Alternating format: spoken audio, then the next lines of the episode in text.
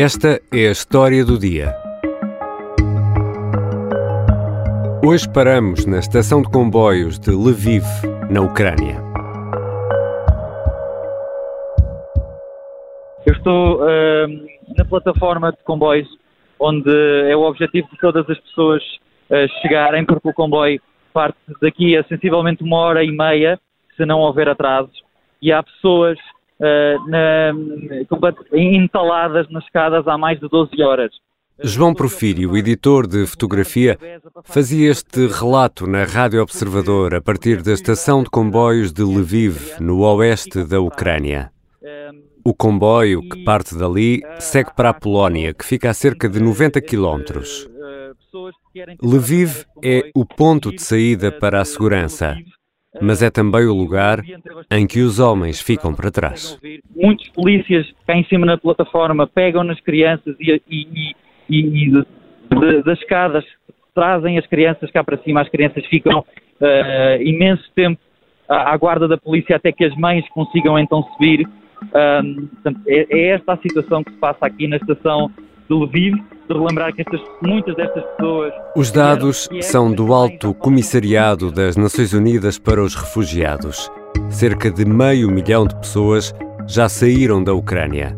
O número total de refugiados pode chegar a 5 milhões.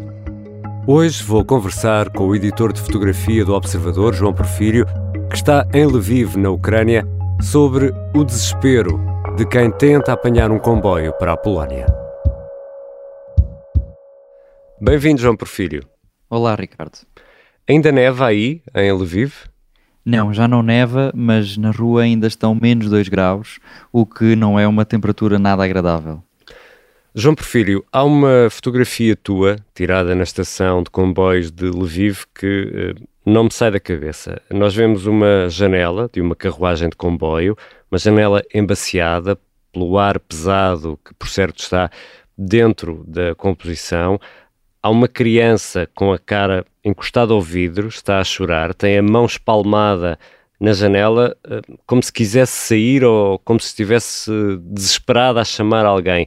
É uma imagem muito forte. A mãe está de casaco laranja, está em pé, eu julgo que é a mãe, é a silhueta de uma, de uma mulher, mas a janela está embaciada, não lhe vemos o rosto. Quem é esta criança, João Porfírio? Sim, Ricardo, era a mãe desta criança uh, e esta criança estava um, com esta expressão porque se estava a despedir do pai.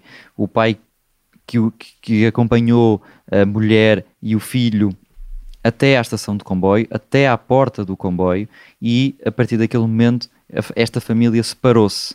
Uh, não sabemos até quando, nem onde é que se poderão voltar a encontrar, porque devido à lei marcial aprovada na Ucrânia, uh, está proibida a saída de homens entre os 18 e os 60 anos.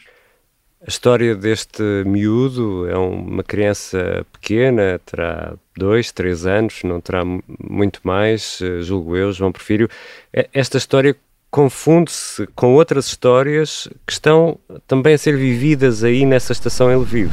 This is my husband. Oh, he arrived there yeah, just now. Just now. He now in Kiev. He arrived in, in Kiev. He today. in defense. Yeah. Completamente. A história desta família podia ser a história de qualquer outra família que estava em cima daquela plataforma à espera do comboio. Esta família andou muitos quilómetros, passou muitas horas em transporte até chegar a Lviv. Esta família veio de Odessa, portanto, sul da Ucrânia, e demorou 48 horas até chegar a Lviv. Esteve em Lviv uh, 12 horas à espera de um comboio um, para finalmente conseguir passar para a Polónia. Uh, as pessoas vêm de todas as partes do país e vêm ter a Lviv. Porque Lviv? Lviv é das maiores cidades uh, que faz fronteira com a Polónia, ou seja, é o destino final dentro da Ucrânia para estas pessoas. Portanto, o destino final fora da Ucrânia é, sem dúvida, a Polónia, é o porto seguro destas pessoas e destas famílias. Como é que tudo isto está a funcionar? As imagens eh, que nós vimos, que tu captaste na estação de comboios, dão-nos uh, um cenário meio caótico e só poderemos imaginar o que vai na alma daquelas pessoas. Sim, existe uma diferença substancial do que verificámos nos primeiros dias e do que se passa agora na estação de comboios de Lviv. Porque o número de pessoas multiplicou, a desorganização aumentou substancialmente e os de comboios, por sua vez, não aumentaram a sua quantidade. E o que é que isto faz? Faz com que a proporção entre a quantidade de pessoas que quer sair do país e a proporção de comboios que está disponível para as pessoas saírem efetivamente do país não, não é proporcional. Portanto, não existe um, comboios suficientes para transportar as milhares de pessoas que dormem durante horas na estação de comboios de Lviv, por exemplo. Falámos com pessoas que estavam enlatadas numa escada que dá acesso à plataforma de comboios há 12 horas, sem saber quando é que poderiam apanhar os comboios. João, essas pessoas chegam aí, vão para o desconhecido, muitas delas não sabem para onde vão e ficam aí nas escadas com as crianças, com as malas, eh, durante 12 horas ou mais, é isso que estás a explicar? Sim, exatamente. O que acontece é que por não haver horários uh, pelos comboios não terem horários, por não haver perspectiva de, quando, é que os, os, comboios partem, essas pessoas são obrigadas a irem o mais perto possível para a plataforma de comboios para guardar o seu lugar. E o que é que isso cria? Cria um aglomerado gigantesco de pessoas com todas as suas malas que conseguimos imaginar alguém, uma família inteira que esteja a fugir, conseguimos imaginar a quantidade de malas que possa trazer a quantidade de roupa que seja necessária. Portanto, a juntar à quantidade inúmera de pessoas que se junta, a quantidade de malas, as malas ocupam espaço, naturalmente, e portanto uh, as pessoas não conseguem, uh, neste momento, entrar na plataforma diretamente. Existe uma barreira humana que impede as pessoas de passar pela plataforma. E porquê? Porque neste momento está a ser feito um controle de passaportes à entrada dos comboios. E não foi isso que nós verificámos nos primeiros dias. E esse controle é feito pela polícia, pelo exército? Esse controle é feito tanto pela polícia como também por o exército. E esta entrada faseada na plataforma permite que a polícia e o exército controle se entram homens, se não entram homens, se só vêm mulheres e crianças. E é, é por isso que estes aglomerados um, se juntaram hoje uh, uh, e de uma maneira tão desordenada que tanto que há imagens e poderão ver essas imagens de carros de bebê a passarem por cima das cabeças das pessoas, bebés a serem puxados pela polícia para a plataforma enquanto as mães ainda ficavam no aglomerado de pessoas.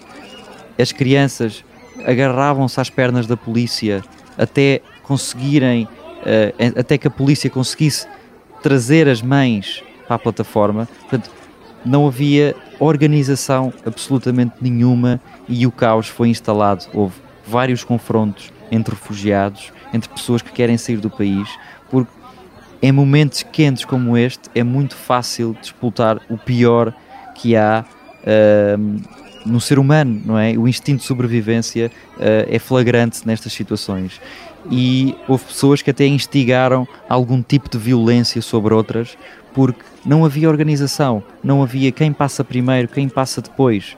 Os homens estavam a ser deixados para trás e só passava mesmo as mulheres e os filhos e os pais com família. No entanto, os pais podiam ir à plataforma para se despedir da mulher e dos filhos, não podiam embarcar.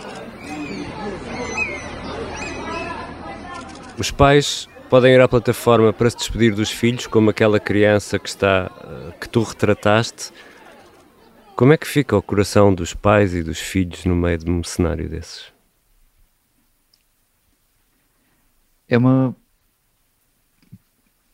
pergunta muito difícil de responder. O que é certo é que este momento, esse momento em que o comboio parte, foi um, um momento bastante emotivo para todas as partes, Ricardo foi um momento emotivo para as famílias que estavam dentro do comboio e que nas fotografias consegue-se perceber o desespero de verem os seus pais e os seus maridos parados na plataforma enquanto vão para um sítio seguro.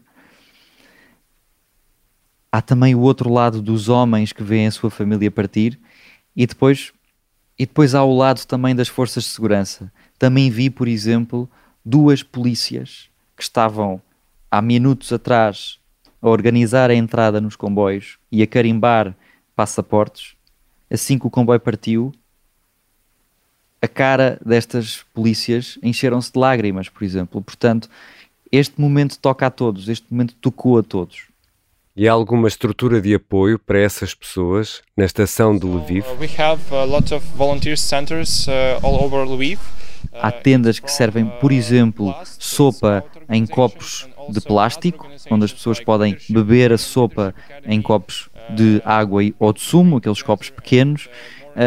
É servida também fruta, bolos, e aí uh, é, é, dada o primeiro aconchego digamos assim, a essas pessoas que depois de entrarem na estação uh, não sabem quantas horas vão lá passar. João, essas pessoas que partem daí da estação de comboios de Lviv têm alguma noção do que é que as espera dali a 90 km quando atravessarem a fronteira para a Polónia? A única coisa que estas pessoas esperam neste momento é sair do país dê por onde der, é a única coisa que estas pessoas querem, é sair do país, porque sabem que a Polónia é o porto seguro que elas procuram e que elas tanto precisam neste momento em que o país delas está em guerra.